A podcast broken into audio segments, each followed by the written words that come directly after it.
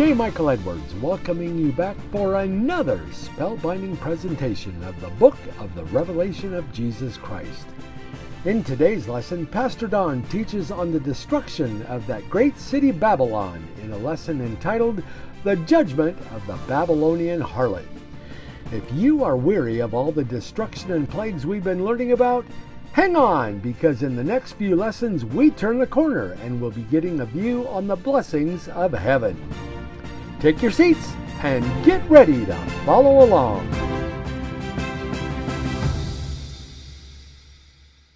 Thank you, Mr. Announcer Man. well done, well done, well done. Uh, well, if you've been following along closely, I apologize for the uh, for the silent period. As uh, when I was in the Coast Guard as a radioman, uh, every hour there would be a silent period where if there was a mayday or an SOS during that uh, five-minute silent period, they would know that they could send that SOS and there would be no other traffic on there. So I apologize for that silent period, a little bit different kind there. I am, it is the uh, 20, actually it is the 29th today. And I've got, I think I got six or seven lessons left. And I'm going to try really hard. Hopefully I'll have a voice to do that. Uh, between uh, between preaching, I'm now preaching three or four times a week, uh, depending on uh, on what's going on.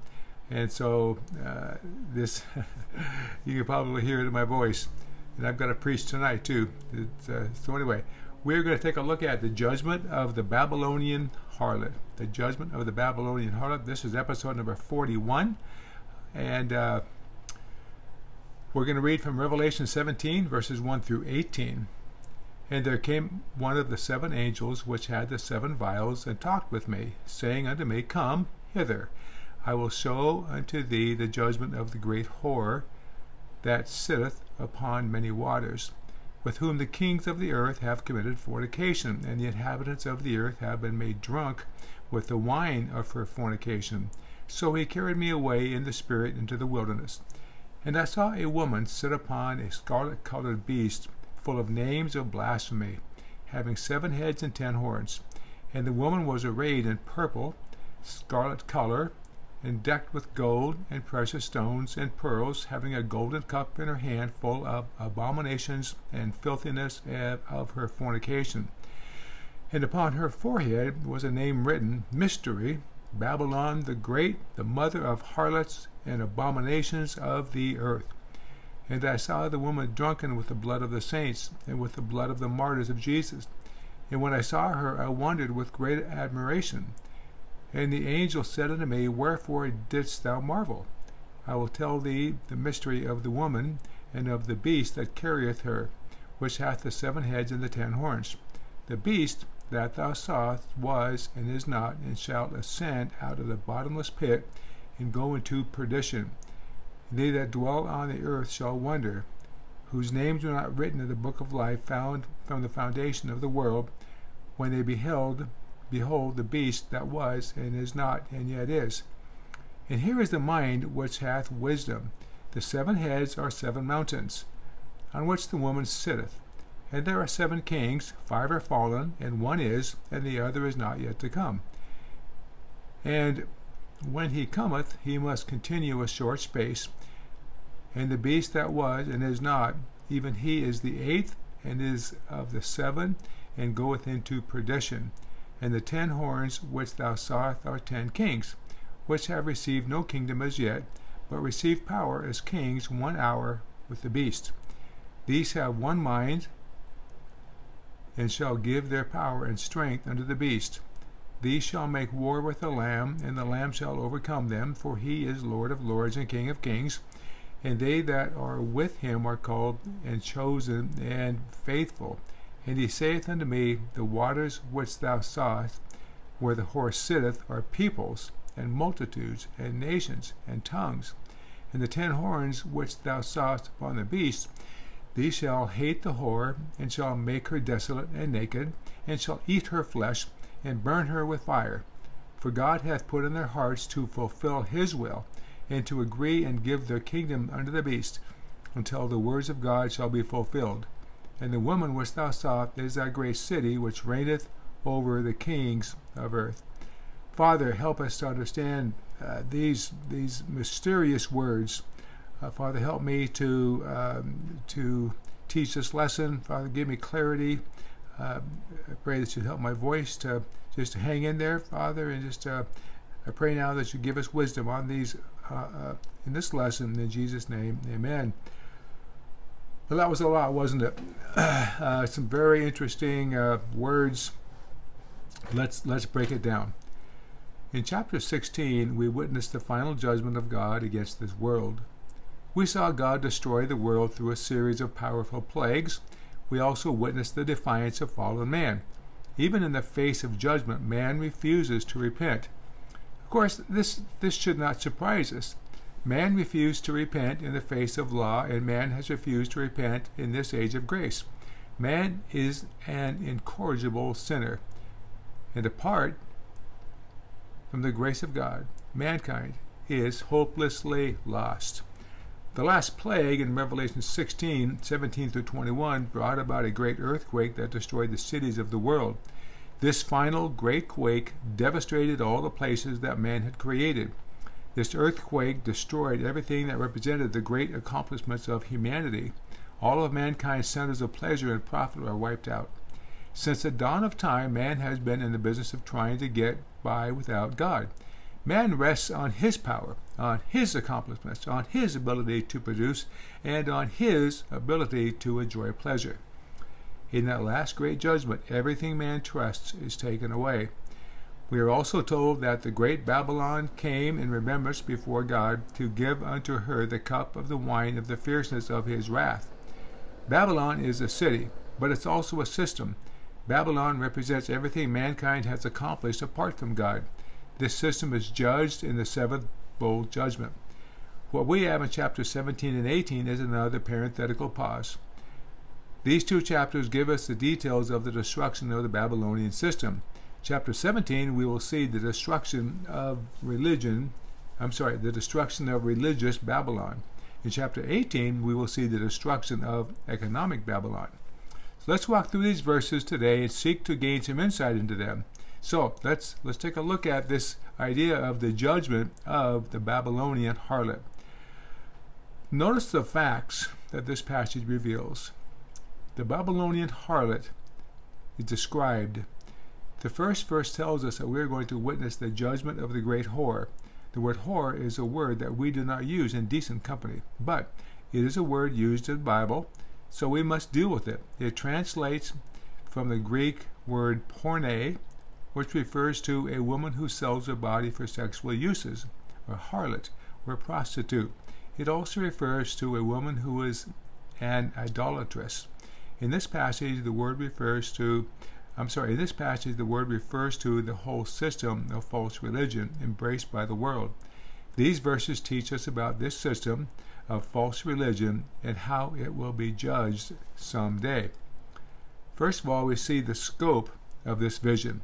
We are told that the harlot sitteth upon many waters. Verse 15 gives us the commentary on this verse. What we see, see here is a one world religious system. Right now, there are thousands of religions on this planet, and there's little agreement between them. I might say there is no agreement. The primary religious religions recognized by most people are Christianity, Judaism, Islam, Buddhism, and Hinduism. Most of the world's population observes one of these religions. There will come a day when all the religions of the world will be brought together under one banner. The Antichrist, or a false prophet, will have a plan that will iron out all the differences between these systems of belief. One day there will be a one world religion. There is already a great push in that direction now. There is an ecumenical movement working in our day that is seeking to bring all the religions of the world together. Christianity is different from all other religions on the earth because it is not really a religion. It is a faith. When the rapture occurs, all true Christians, and let me emphasize that, all true Christians will be removed from this world. What will be left will be those who have a form of godliness but deny the power thereof. You can read about that in 2 Timothy 3, verses 1 through 5. These people who have this form of godliness will be easy prey for the devil and the demonic religion. We see the seduction of this system. According to verse 2, the entire world will come under a spell of a great end time religion. Kings and world leaders will be a part of the movement. The whole world will be intoxicated by the teaching of this false system of belief. Like a slick seductress, this great harlot will seduce the world with her promises and her power. And then we see the supporters of this system. This harlot is supported by Antichrist. Antichrist is the beast, and he carries this religious system to great power in the world. The phrase full of names of blasphemies reminds us that the Antichrist will set himself up as God. He will enter the Jewish temple and he will demand that the world worship him. 2 Thessalonians verses 3 and 4.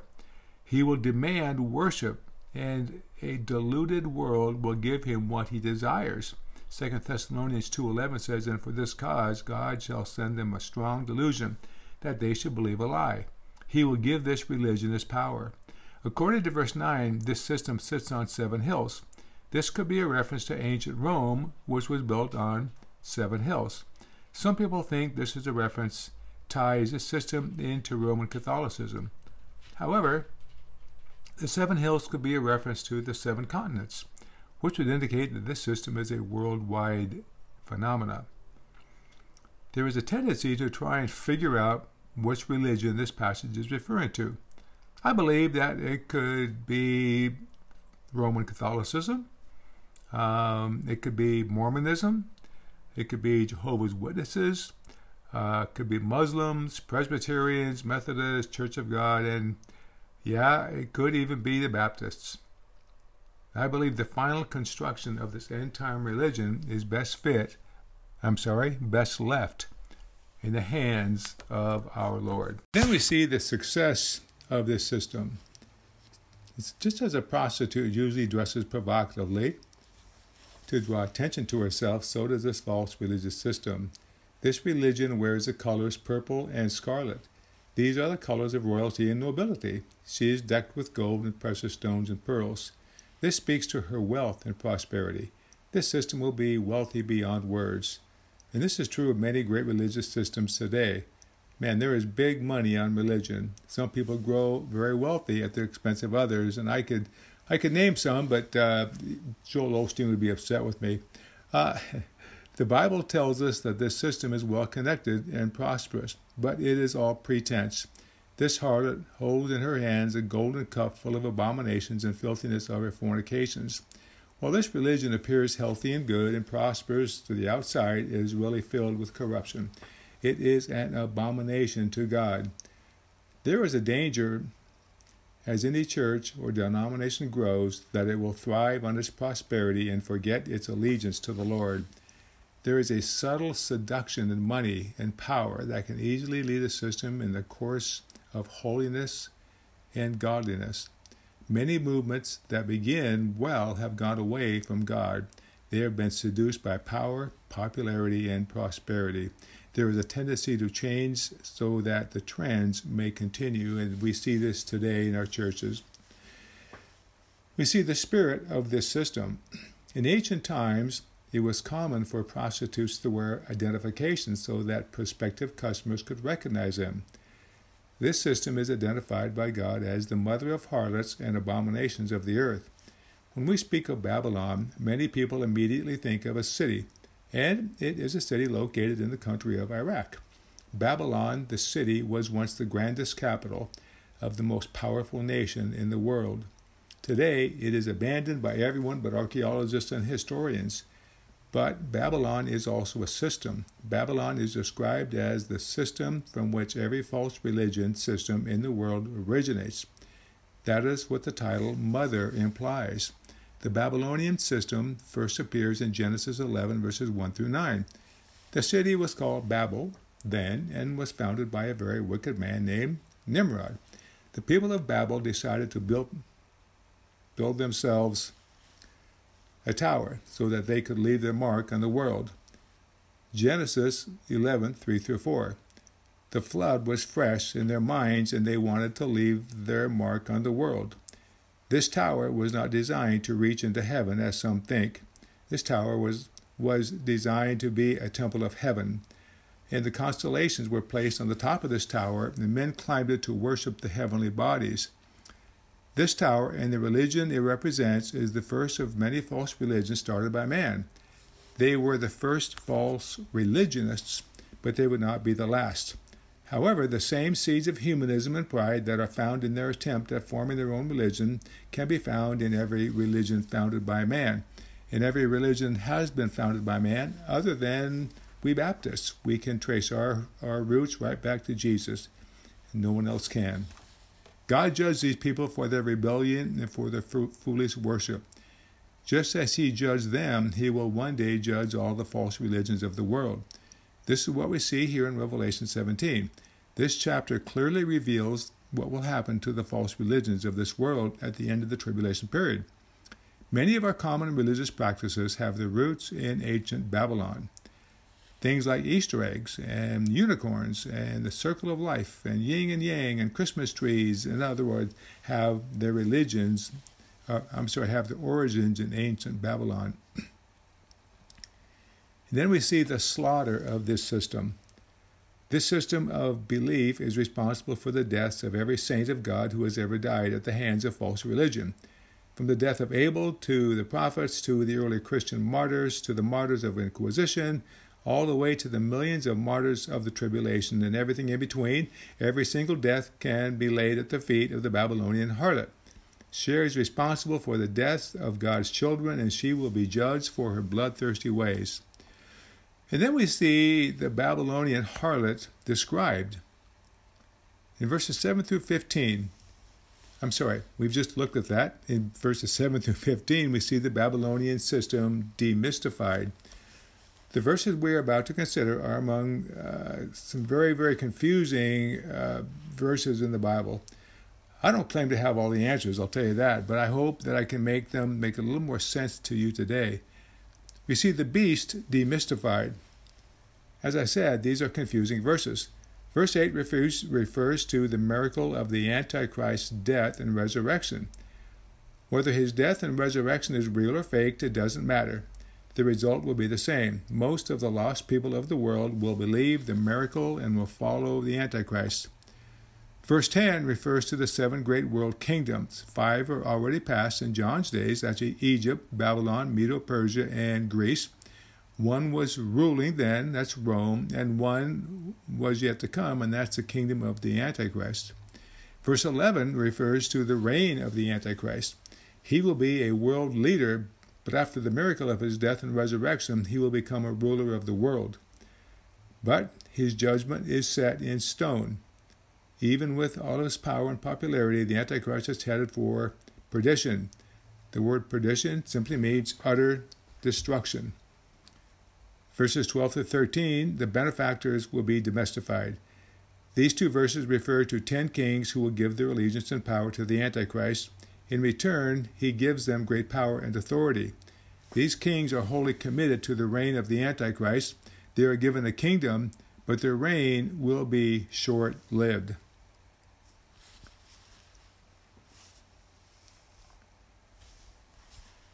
It'll be just for one hour.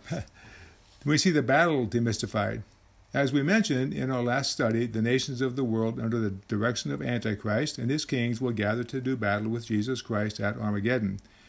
They are fighting a losing battle because they are foolish enough to attack the Lamb. The Lamb they attack is the King of Kings and the Lord of Lords. He will destroy them with the words of his mouth. And we, we, riding those white horses, will get to uh, be with him. We'll, we'll get to be with him, but we'll, We'll look at that a little later on. This verse also refers to those who are with the Lamb when he does battle with the world. And again, these are called the faithful and chosen, and uh, that's us, the bride of Christ. Amen. Praise the Lord. We're going to watch the Lamb do battle and shout for him as he claims victory over all his enemies. What a day that will be. My favorite song, What a day that will be when my Jesus I shall see, and I look upon his face the one who saved me by his grace, when he takes me by the hand and leads me through that promised land. What a day, glorious day that will be. I know I can't sing, But what a glorious day that's going to be. And then we see the Babylonian harlot destroyed. We see the reality of the harlot's destruction. After the Antichrist and his minions use the harlot to achieve power, they will turn on her. When they have reached the pinnacle of success, they have no more need of a religious system. They turn on the harlot and they totally destroy her. Why? What's the reason for the harlot's destruction? The Antichrist and his followers do not know it, but they are merely doing the will of our Lord. He is the one who puts it in their hearts to destroy the Babylonian religious system. God uses these wicked men to carry out his will against false religion. God hates false religion, by the way. In the end of the world, he will use the ungodly to destroy the ungodly. Organized religion is a disgrace to God.